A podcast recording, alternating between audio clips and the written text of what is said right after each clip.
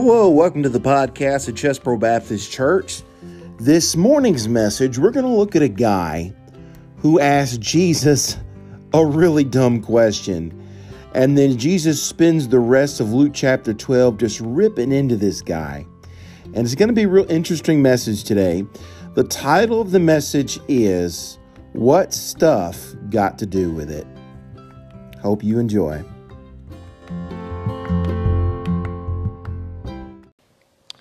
Luke chapter 12, we're going to read one verse this morning. Give you just another second to get there. Luke chapter 12. All right, if you have your places in Luke chapter 12, if you're physically able, I'm going to ask you to stand one last time for respect and reverence to the Word of God. We're going to read one verse, pray, and then sit back down. The Bible says, someone in the crowd said to him, "Teacher, tell my brother to divide the family inheritance with me." The title of my message this morning is, What Stuff Got to Do With It? Let's pray. Dear gracious Heavenly Father, Lord, I pray once again this morning that the Holy Spirit would fill this place.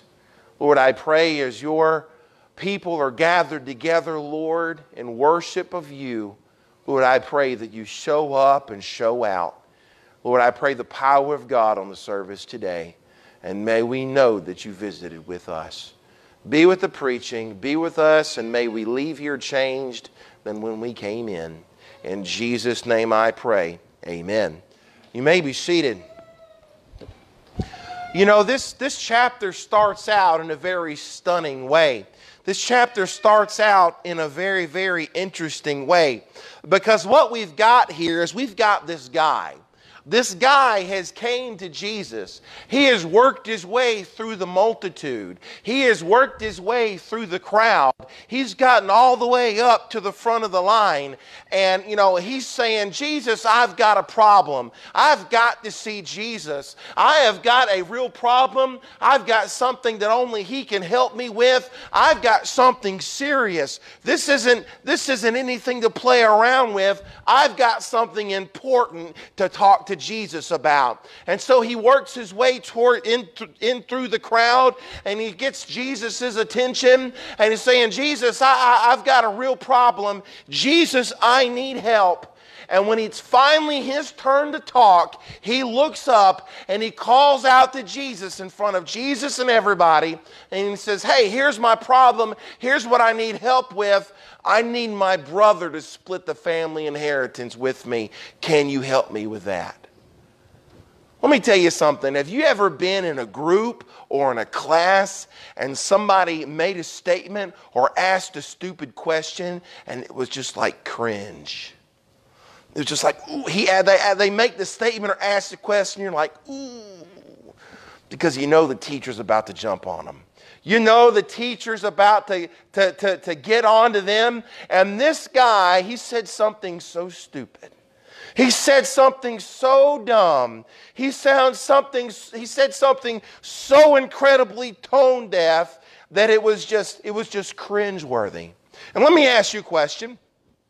If Jesus was here right now, I know Jesus is here, but if Jesus was here in his physical glorified body, if he was standing in front of, and if he showed up in this church right now, and he said, I'm only here for 5 minutes, I can answer one question from one person, and he pointed to you, what question would you ask Jesus? I guarantee you wouldn't be asking Jesus about the family inheritance. Okay, you'd be asking Jesus about something else. Man, this guy, it was a very, very foolish, very, very ignorant thing that he said to the Lord Jesus Christ. And in fact, in verse 14, Jesus says, hey, man, listen, man, who made me judge over the two of you? Now, I want you to understand that this is a very cold, very sarcastic, very frustrated response that Jesus gave this guy. It was very cold, it was very sarcastic, and it was a very frustrated response. You see, back in Bible days, when you addressed someone, you called them friend. even if it was someone you didn't like.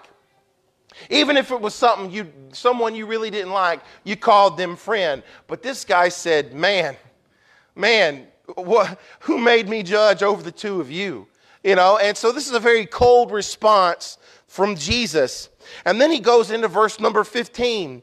Then he said to them, beware and be on your guard against every form of greed, for not even when one has an abundance does his life consist of his possessions. So you know what Jesus immediately begins to do?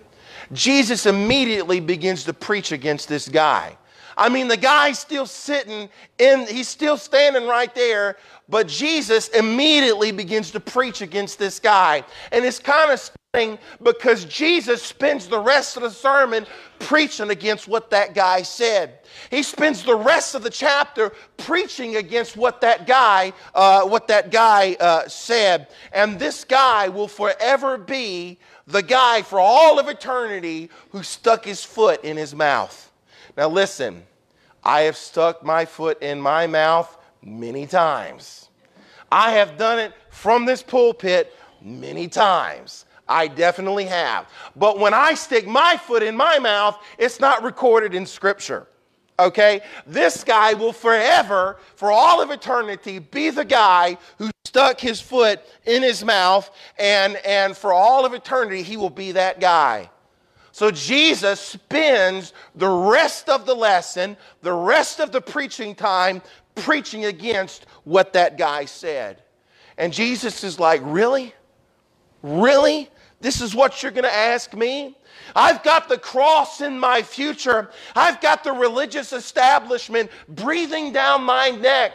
I'm only here for a short time, and you're going to ask me to get your brother to split the family inheritance with you? Man. Then he looks at this guy and he says, hey, buddy, listen to me. You better be careful or covetousness is going to run your life. Covetousness is going to run your life. And Jesus starts off, immediately tells a story about a guy who ends up being a fool, thus calling this guy over here a fool. Why? Because this guy over here about the family's inheritance, he's worried about barns, he's worried about grain, he's worried about goods, he's worried about money, he's worried about stuff. And so the first story he tells is about a guy worried about stuff. And the first story he tells is about a guy who has so much, and he has so much that all his barns are full. So what does he do? He tears down those barns and builds bigger barns where he can have more stuff. And the guy in the story is just worried about barns and goods and grains and money. And he's so wrapped up in stuff, he's going to go to hell. This guy is going to hell because he's wrapped up. He cares more about the stuff of this world than he cares about his own soul. And that's why he's going to hell. Because he cares so much about stuff. But then you know what Jesus does? Jesus turns around and looks to his disciples next. Verse 22. And he said to his disciples, for this reason I say to you, do not worry about your life as to what you will eat, nor for your body as to what you will put on. You know what Jesus does next is Jesus has already addressed the lost people in the crowd. He's already said to the lost people, hey, y'all, don't go to hell because you're so wrapped up in stuff and you care more about the stuff of this world than you care about your own soul. And then he turns around to the Christians. He turns around to the disciples and he says, if you let yourself get wrapped up in the stuff of this world, you're going to do nothing but worry. You're going to worry yourself into a fret. Oh, where am I going to get the food? Where am I going to get food to feed my family? Where am I going to get the money to pay this bill that I got in the mail? What about the raiment? Where are we going to buy our clothes from? And you get so worried about stuff that you worry yourself, fret, and you begin to live in fear. And basically, Jesus is saying to the Christians, if you live your life for stuff, then you'll be worried your whole stuff. That's what he's saying to the Christians that are wrapped up in their stuff. He's saying, you know what? There's an unsaved person here that's going to die and go to hell because they care more about their stuff than their own soul. There are Christians here that instead of laying up treasures in heaven, they're laying up treasures on earth. And one day they're going to look around and they're going to worry and fret because they're afraid they're going to lose all their stuff because they've been laying up treasures in the wrong place. And Jesus says, hey, look, unsaved, don't be like that foolish man and go to hell over stuff. Christians, don't live your life worrying and in fear over stuff. You know, and it's almost like Jesus had a three-point sermon. That was point 1 and 2, and here's point number 3, verse 40. You too, be ready, for the Son of Man is coming at an hour that you do not expect. Unsaved, don't go to hell over stuff. Christians, don't live your life worried about stuff. And everybody, if we love the stuff of the world so much, we're going to stop watching for Christ's return. We're going to stop waiting for the return of Christ. The second coming of Jesus, the rapture. It's all the first and end of the tribulation period, but it's all the coming of Christ. When Jesus comes back, he's coming.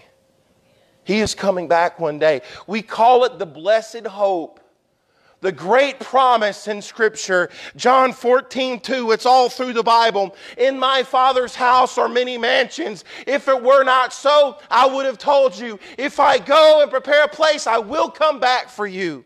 Acts 1:10, and while they looked steadfastly toward heaven as he went up, behold, two men stood by them in white apparel, which also said, Ye men of Galilee, why stand ye up gazing into heaven? This same Jesus which is taken up from you into heaven shall so come in like manner as ye have seen him go into heaven. We are looking today for the blessed hope. We are looking today for the great promise of Jesus' return.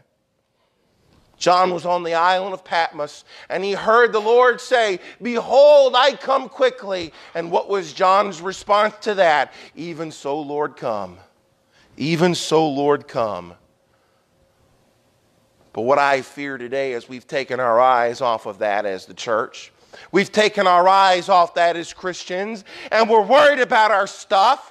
And we're worried about our possessions, and we're worried about our bank accounts, and we're worried about our cars, and we're worried about our houses, and we're worried about our lands, and we're worried about the economy, and we're worried about the government, and we're worried about President-elect Sleepy Joe, and we're worried about Donald Trump, and oh, wait a second, Brother Brett, you're getting into politics. You better back off. You better back off from politics, Brother Brett. You're going to ruffle some feathers. I don't give a rip if I ruffle your feathers or not, because what we've got is we've got our church today that is more concerned about Republican and Democrat that they've forgotten about heaven versus hell. You watch Sean Hannity and Tucker Carlson for 2 hours, and God can't get you to read your Bible for 20 minutes. Tell me we don't have priorities messed up.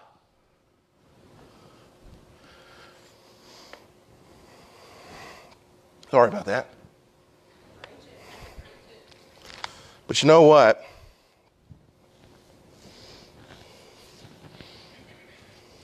I got to find my place. Give me a second.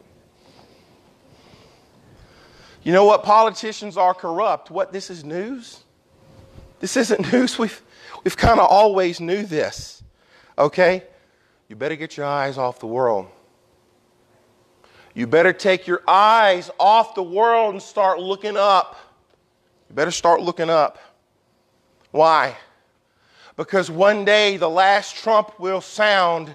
The last trump will sound. And what's going to happen in that time is the dead in Christ will rise first. And we'll be right on their heels. And they've got to rise first because they've got 6 extra feet to go than us. But they're going to rise first. And we're going to come up after them in a moment, in a twinkling of an eye, faster than you can think. Somebody's going to be flying a plane and poof, they're going to be gone. Somebody's going to be driving in a car and poof, they're going to be gone. One person's going to have their left foot on the carpet, and when their right foot comes down, it's going to be on a street of gold. Jesus is coming, and Jesus is coming quickly. But the problem is preachers don't preach that anymore. The televangelists and the big name preachers and old Joel Osteen that fills the Astrodome 3 times on a Sunday, he doesn't preach about the second coming of Christ anymore. None of these big name preachers and big mainstream evangelicals, they don't preach about the coming of Christ anymore. And I think the Bible tells us why. Because in 2 Peter, you've got the scoffers.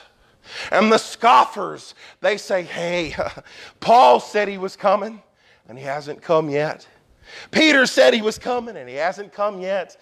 John said he was coming, and he hasn't come yet. And so they scoff, and they mock, and they laugh. But true children of God know.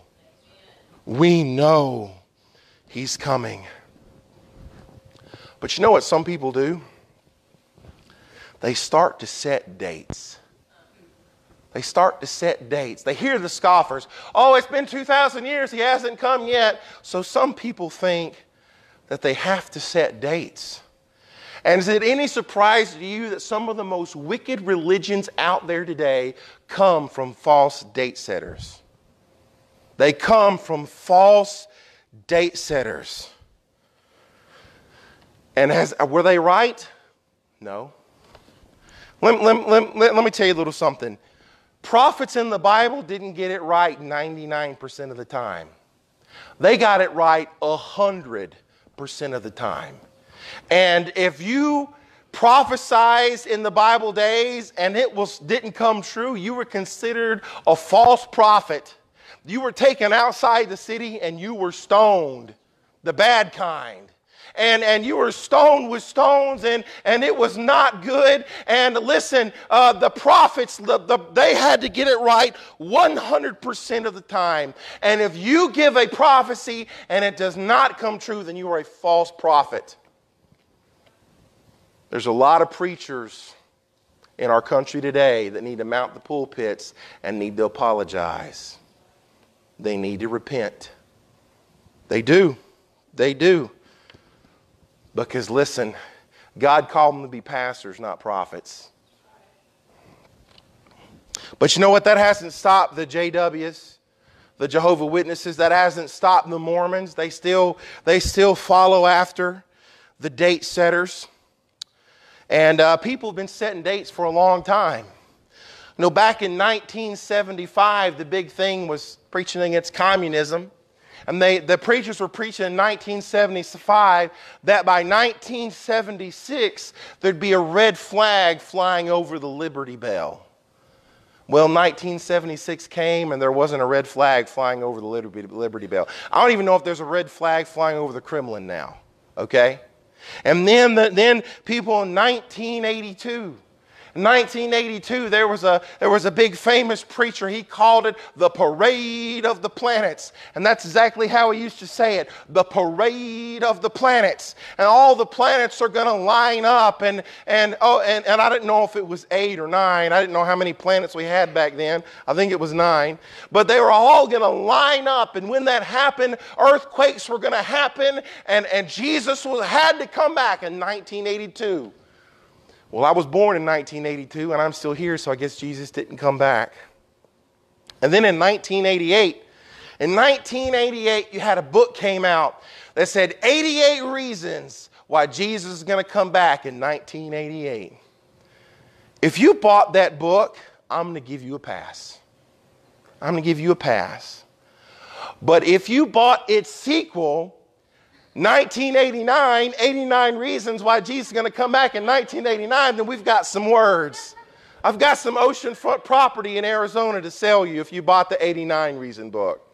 And you know, the guy that wrote those books the day before Jesus was supposed to come back, the churches were full and he was out on his yacht with the money that he got from selling all those books.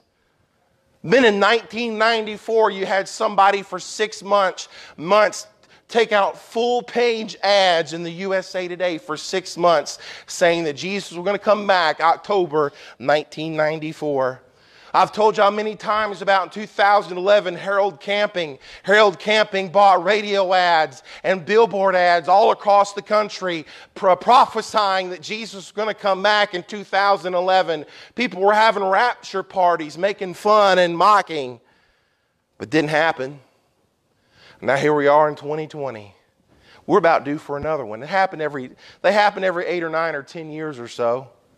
And I'm sure once everything calms down, we're going to have another false prophet pop up and say, actually, it's 2021. And we're going to have another false prophet pop up and say, you know what?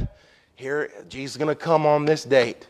And, you know, let's say he does that. Let's say a guy gets up, and I'm just going to pick a date. What if he gets up and he says, Jesus is going to come back September 21st, 2021. You know what you can do? You stand up and you say, well, I prophesy that Jesus is not going to come back September 21st, 2021, and you'll be the one that's right. Your prophecy will come true. You know why? Because nobody knows. Nobody knows the day. Nobody knows the hour. And you know what it is? It's blasphemy. It's blasphemy to do that because the Bible says that Jesus doesn't know. The Bible says the Son of God doesn't know when he's going to come back. You're claiming that more than Jesus does. That is blasphemy. And these false religions, they start with date setters. And when their prophecy goes wrong, instead of coming clean and instead of hitting their knees and saying, oh God, I'm so sorry I did this. Please forgive me. I beg your forgiveness. Forgive me of this. You know what they do? They say, oh, it was a miscalculation. I got my math wrong. I forgot to carry the 2. I didn't move the decimal point. And so that's what they claim instead. But you know what? False date setters aside, Jesus is coming back.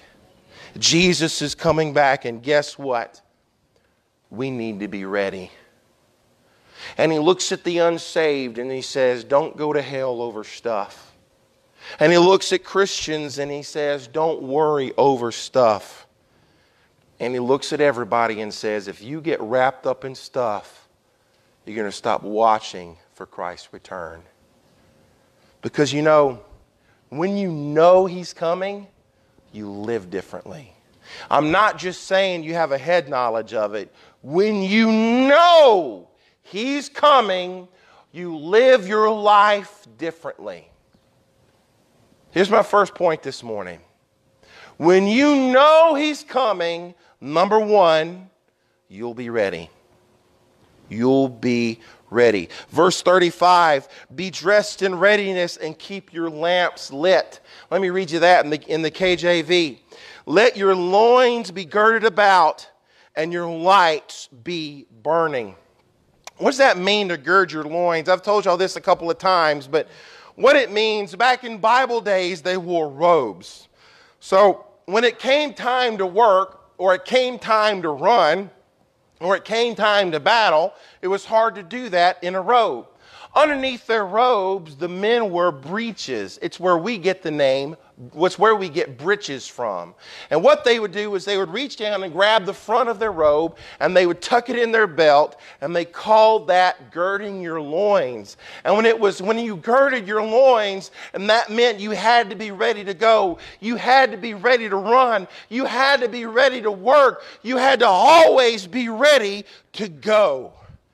And it's the equivalent of us saying, keep your tennis shoes laced up. Keep your tennis shoes laced up. Get them ready to go. You better put some double knots in those suckers, because when we're ready to go, you can't be tripping over those laces. You better have them laced up. You better have them ready to go. And then it says, let your lights be burning. And you know what that's a throwback to? That's a throwback to Moses and Passover.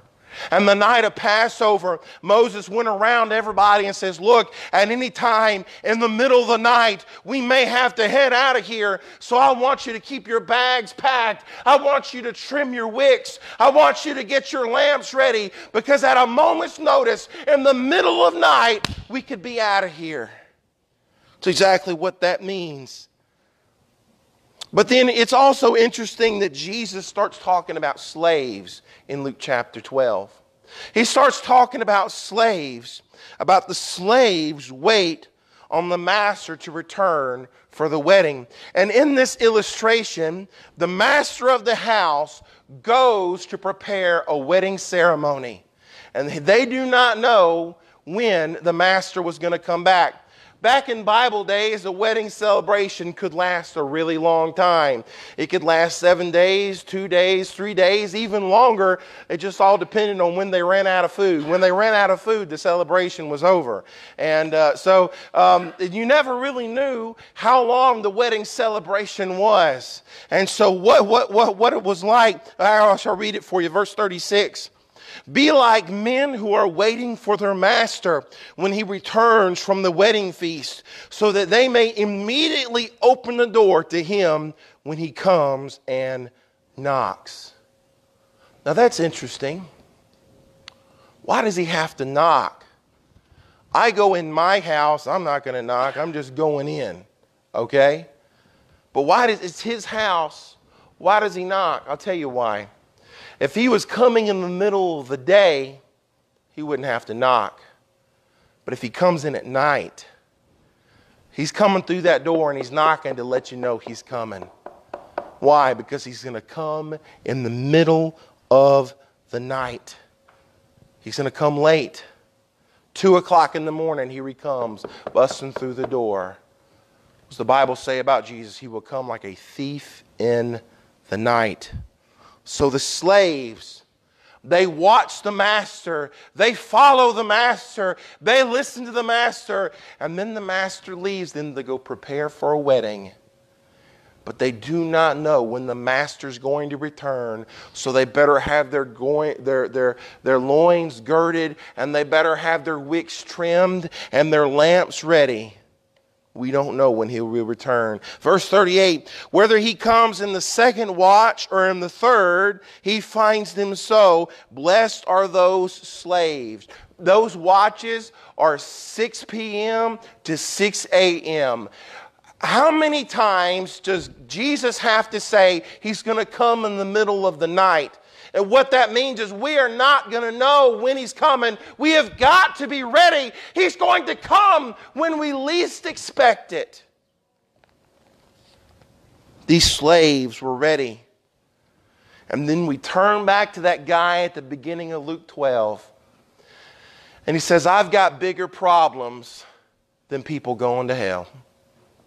I've got bigger problems than deceit and false religion. My brother won't give me my half of the inheritance. Isn't that sad? You know, you go to an airport. I've flown a couple of times in my life, mostly from Chicago to New Orleans.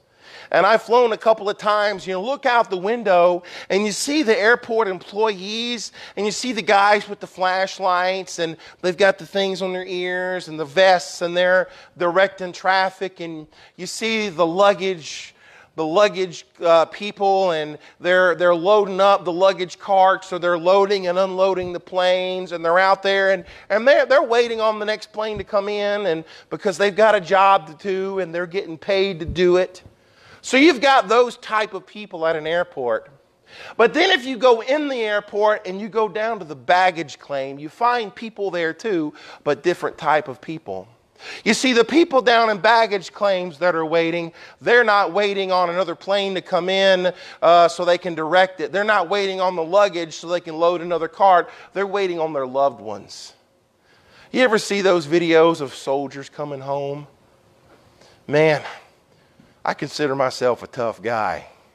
But you show me a video of a soldier coming home and his wife and his little boy crying, hugging him, I lose it every single time. Okay? I'm tearing up now thinking about it. Okay? It is rough, those videos. It's hard to get through them, but man, they are so beautiful. And you've got these soldiers coming home, and you've got loved ones coming home, and you've got brides and grooms coming off the airplane, and you've got your aunt you hadn't seen in 20 years, and you've got your brother you didn't know you had, and you're there to meet him at the airport. See, there's two types of people there. You can say they're both waiting on something, but you can't say that they're both watching. One group is watching. They're waiting. They're watching. That's how we need to be with Christ. You know, we sing songs about the second coming of Christ. Maybe morning, maybe noon. And we sing these songs about the coming of Christ, and we know it intellectually. But it's something completely different to have our loins girded and our lamps trimmed, waiting and watching for the return of Jesus Christ. And you know why we don't watch? Luke 12 tells us. That guy at the beginning of the chapter, because we're more concerned with barns and grains and goods and monies, and we're more concerned about stuff than we are about the coming of Christ. And that's why we don't watch for him, because we've got our eyes on this world. Let me tell you something. You're not a citizen. If you're saved, you're not a citizen of the United States of America. You are a citizen of heaven. You're an ambassador of heaven. You belong to a different country. Keep your eyes off of this world. Keep your eyes off on Christ. And you do that by not worrying about stuff. Number one, be ready. Number two this morning, be blessed. Be blessed. And I know I said the B word, blessed. And you know why I say that is because modern religion has given this word an incorrect meaning. Modern religion has given this word and taken this word and has corrupted this word, because what you've got is you've got prosperity gospel preachers that will stand up and say, when you get your new car, you are blessed. When you get your new bass boat, you are blessed. When you get your new home, you are blessed. When you get over the sniffles, you are blessed. You didn't stub your toe today, you're blessed. You don't have a headache today, you're blessed. And that's what they continue to say. But you know what the thing is that modern ministers have convinced us blessed means happy. And I'm here to tell you today, right now, blessed means more than that. It means more than just happy. We have been convinced that if you are happy, then that means you are blessed. And that's not what the word means. You know what the word blessed means? It means favored. It means favored. Happy is a small side of it, but blessed means favored. And there's a lot of people that offends today. That offends a lot of people, the fact that God plays favorites. Do you know that? God plays favorites. Look at the scripture. Look at the Bible. It's very clear that God plays favorites. And I know we live in the society of the participation trophy, and everybody needs to play fair and all hold hands and sing kumbaya. But the Bible is very clear on this. God plays favorites. Blessed are the poor in spirit. You know what that means? God says, hey, see the poor in spirit over there? They're my favorites. That's why they're going to inherit the earth. Blessed are the peacemakers. You see those peacemakers over there? Those are my favorites. Blessed are the meek. You see those meek over there? Those people who are meek? They're my favorites. That's what the word means. It means favored. So when you've got somebody over here that says, I'm going to do what I want to do and I don't care what the Bible says, and you've got some person over here, excuse me, it's breathed in too fast. You've got a person over here that says, hey, I'm going to live my life for the will of God, then the modern houses of religion say God's need to treat these two people fairly. No. No. When one person says, I don't care what the Bible says, and one person says, I'm going to live my life for the will of God, which one do you think God's going to favor? Huh? Which one is he going to favor?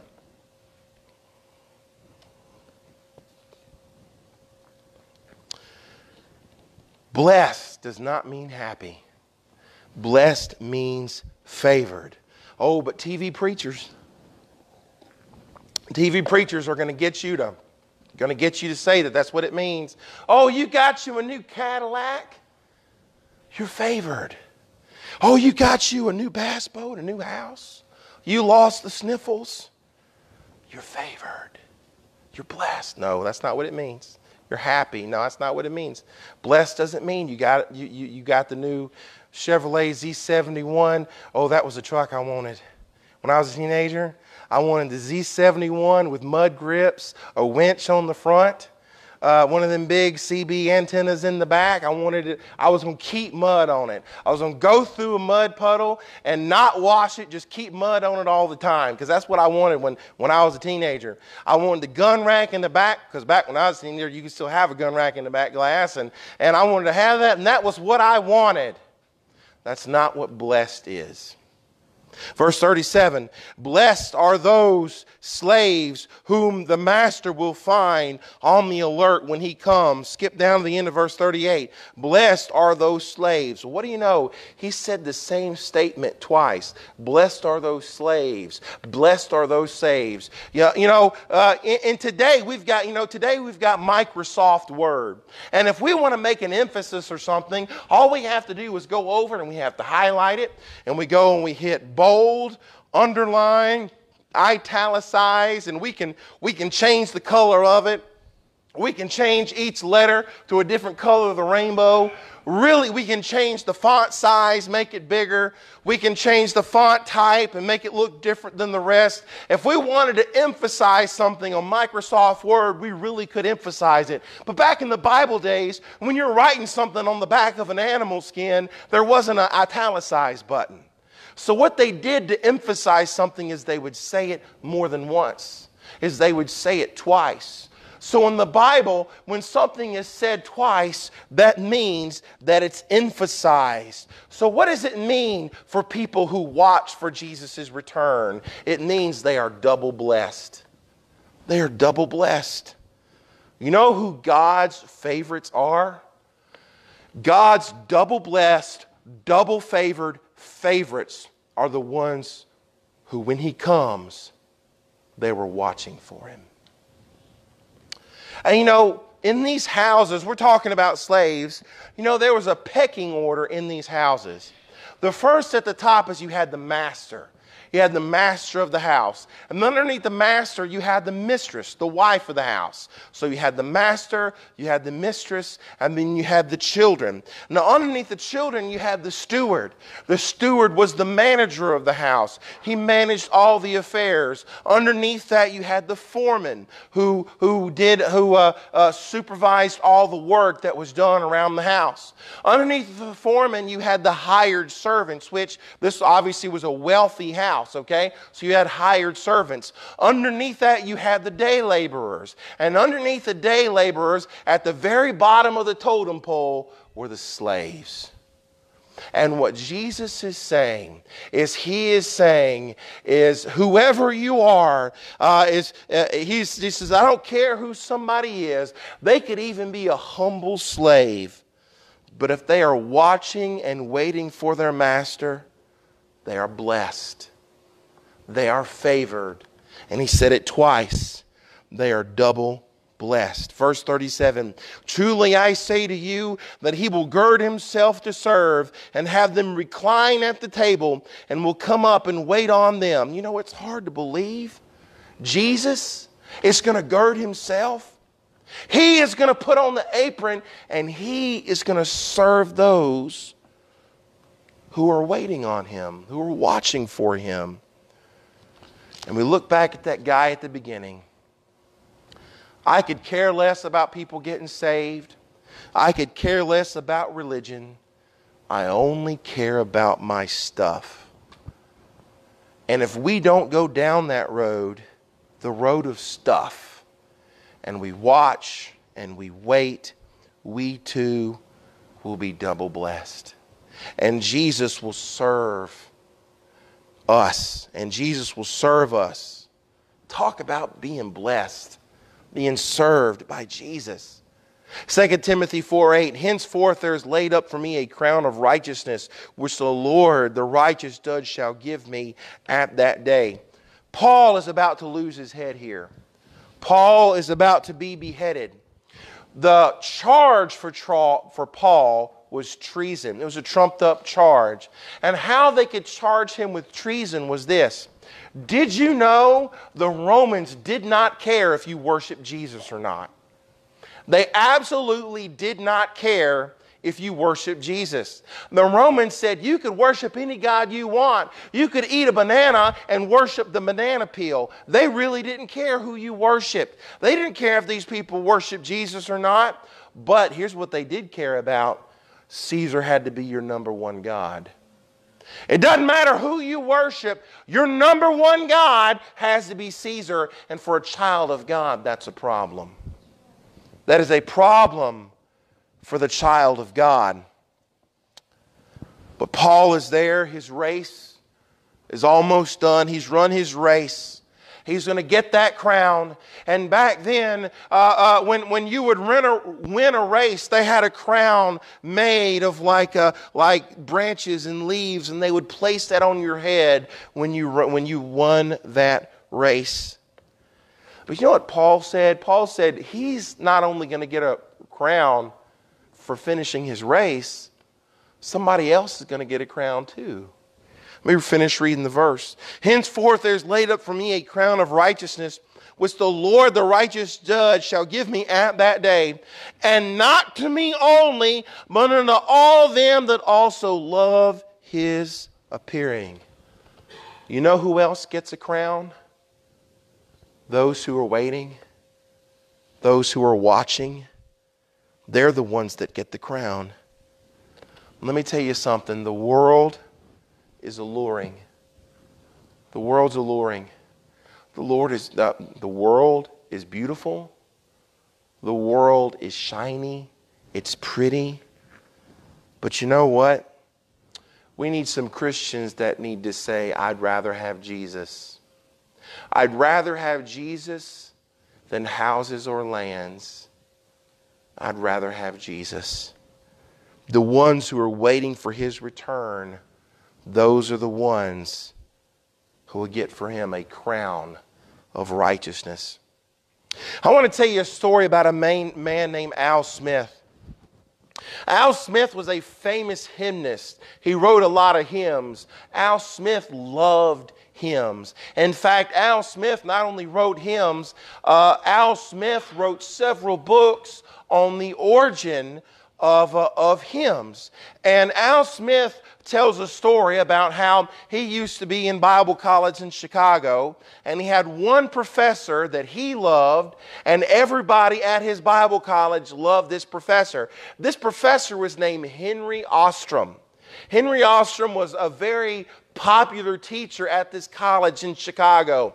And one thing Al Smith said that he remembers about his favorite professor is at the end of class, end of every class, he would dismiss his class and he would raise his finger and he would say, students, as you go out today, remember, this could be the crowning day. He never forgot that. Al Smith went on and he went on to write his books and write his hymns, but there was one hymn that was his absolute favorite. He loved this hymn. And the writer of that hymn was a man by the name of George Walker Whitcomb. And George Walker Whitcomb, the thing about it is Al Smith could not find any information on this guy. He looked, he studied, and Al Smith was the guy you go to find out where the hymns come from, and he could not find this guy named George Walker Whitcomb. He searched and searched for many years until finally he found out that the name George Walker Whitcomb was a pen name. See, many times hymn writers would use pen names. Fanny Crosby was famous for it because what would happen is Fanny Crosby would write a hymn and be afraid that people would be more concerned that it was a Fanny Crosby hymn, and then so she would use a pen name to put out a hymn. She did that a lot. And Al Smith found out that George Walker Whitcomb was a pen name, and he found out who the original author of his favorite hymn was. And guess who it was? It was his favorite professor, Henry Ostrom. And you know, Al Smith said, you know what? I should have known that. I should have figured that. Because of that, what he would say at the end of every class. And these are the words that Henry Ostrom wrote. Jesus may come today, glad day, glad day, and I would see my friend. Dangers and troubles would end if Jesus should come today. I may go home today, glad day, glad day. Seemeth I hear their song, hail to the radiant throng, if I should go home today. Faithful I'll be today, glad day, glad day, and I will freely tell why I should love him so well, for he is my all today. Glad day, is this the crowning day? I'll live for today, nor anxious be, Luke 12. Jesus my Lord I soon shall see, glad day, is this the crowning day? When Jesus comes for you, is it going to be a sad day or is it going to be a glad day? Verse 39, but be sure of this, that if the head of the house had known at what hour the thief was coming, he would not have allowed his house to be broken into. If only the manager of the house would have known. If only the steward of the house would have known, he would have been ready. He would have had his loins girded. He would have had his lamps trimmed. He should have been ready. Regardless. 1 John 3:2, beloved, now we are children of God, and it has not appeared as yet what we will be. We know that when he appears, we will be like him, because we will see him just as he is. Christian, the Lord is coming. He is coming one day soon, in a moment, in the twinkling of an eye. And what am I here to tell you today?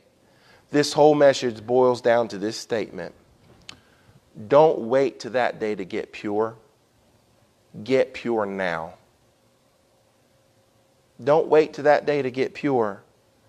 Get pure now and stay pure. You got sin in your life you're fighting. Guess what? Fix it today. Don't put it off. You've got a sin that's keeping you from getting saved. Man, you need to get rid of that sin. Jesus said, if your eye is keeping you from getting saved, pluck it out. If your hand is keeping you from getting saved, cut it off. Get saved today. If you are saved and you're a Christian, don't worry about the stuff of this world. You've got sin in your life. Confess that sin. Leave it at this altar. Get pure and stay pure. Because when Jesus comes back, you need to be ready. Because of the day and hour knoweth no man, no, not the angels of heaven, but my Father only.